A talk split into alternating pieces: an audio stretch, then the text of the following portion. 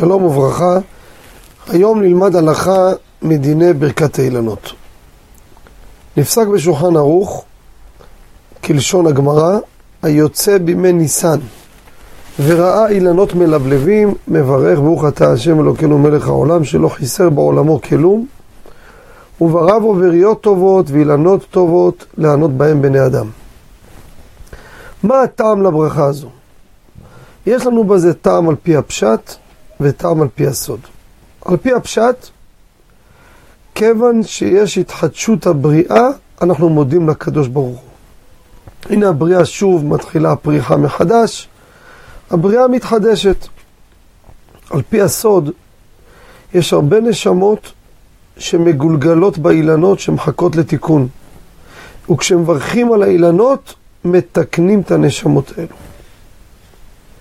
הלשון הזו, היוצא בימי ניסן וראה אילנות מלבלבים, זה לא לשון שנשמעת חובה לברך ברכת האילנות.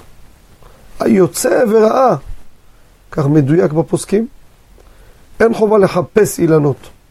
אבל מי שכל שנה מחפש, אף שזה לא חובה, זה הנהגה טובה, אם לא אמר בלי נדר, אז הוא צריך לדאוג לחפש.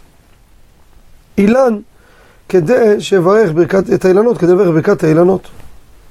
זאת אומרת, שכמובן, יש לעשות השתדלות גדולה לחפש איפה יש אילנות של פירות שמלבלבים כדי לזכות לברך ברכת האילנות, גם לשבח לקדוש ברוך הוא וגם לתקן את אותן נשמות ממתינות וזקוקות לתיקון לנשמותיהם. תודה רבה וכל טוב.